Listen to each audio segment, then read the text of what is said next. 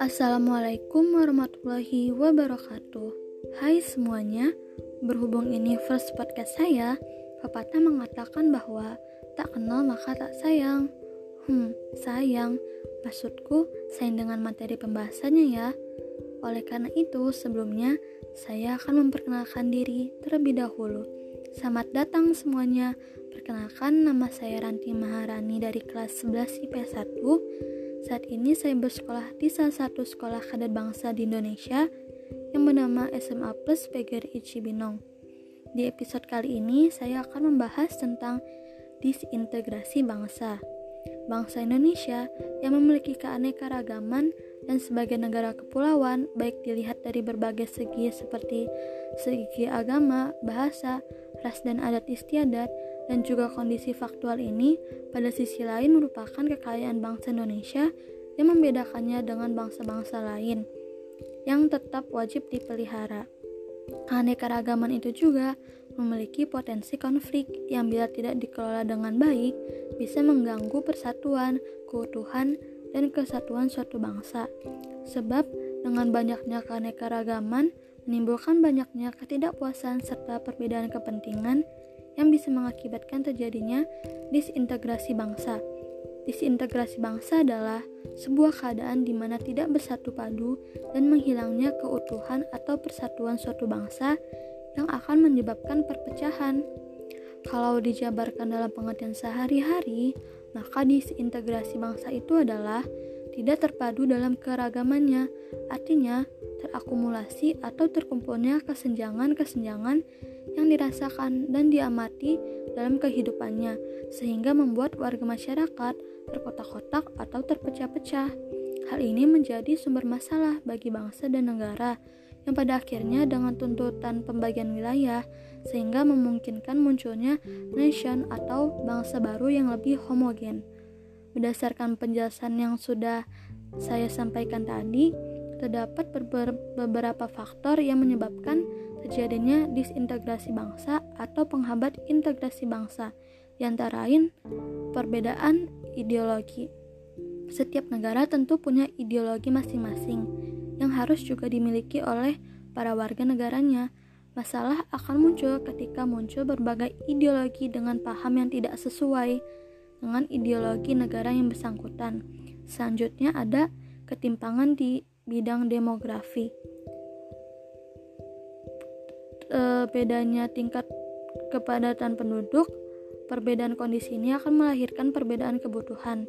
Namun ketika pemenuhan kebutuhan tidak seimbang dengan banyaknya kebutuhan yang ada, maka rakyat akan berlomba-lomba memenuhi kebutuhannya.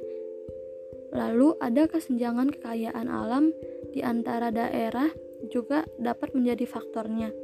Kekayaan alam yang berbeda dapat menyebabkan terjadinya perbedaan dalam pemasukan ke dalam kas daerah dan mungkin saja dapat menimbulkan rasa iri hati dari daerah lain.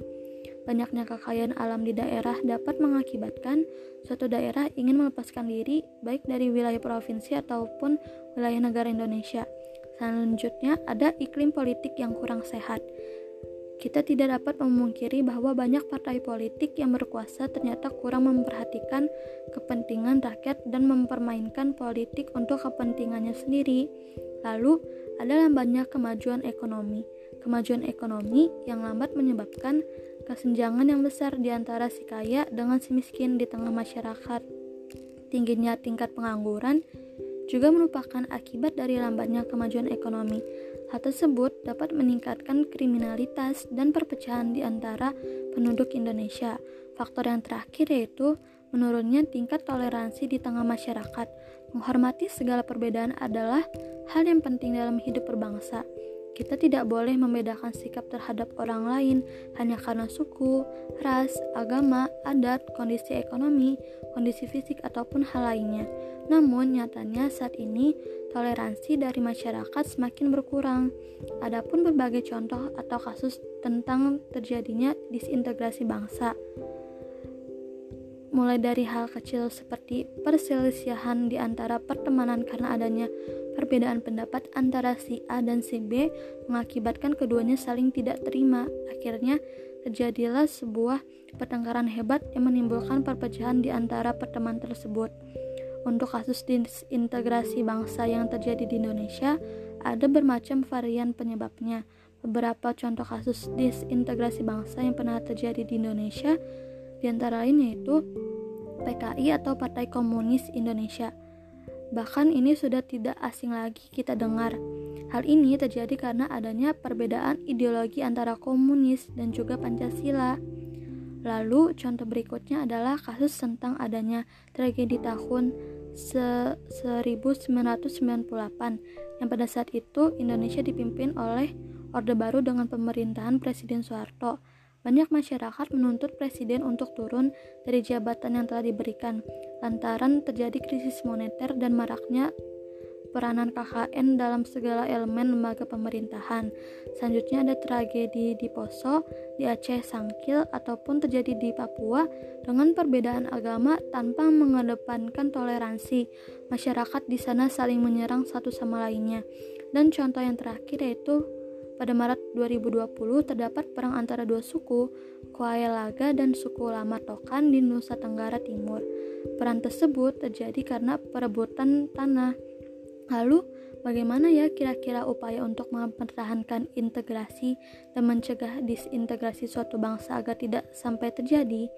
Yang pertama adalah hukum di Indonesia harus lebih ditegaskan kembali demi menjaga persatuan atau integrasi. Selanjutnya, hukum di Indonesia harus berdasarkan Pancasila, yaitu demi kepentingan negara. Lalu, keadilan juga harus dijunjung tinggi, tidak ada penyalahgunaan hukum atau penindasan. Toleransi antar agama, suku, dan ras pun harus ditingkatkan. Selanjutnya, juga dapat dicegah dengan meningkatkan rasa nasionalisme. Bisa juga dengan memberikan pemahaman tentang patriotisme dan juga menghilangkan hal-hal yang berbau primodalisme sempit yang bisa mempengaruhi stabilitas berbangsa dan bernegara. Dan yang terakhir, yang paling penting dari semuanya yaitu upaya integrasi nasional harus dijalankan semaksimal mungkin dan dilakukan oleh setiap warga negara. Dengan hal itu, disintegrasi bangsa bisa dicegah. Sekian mengenai penjelasan disintegrasi bangsa. Wassalamualaikum warahmatullahi wabarakatuh.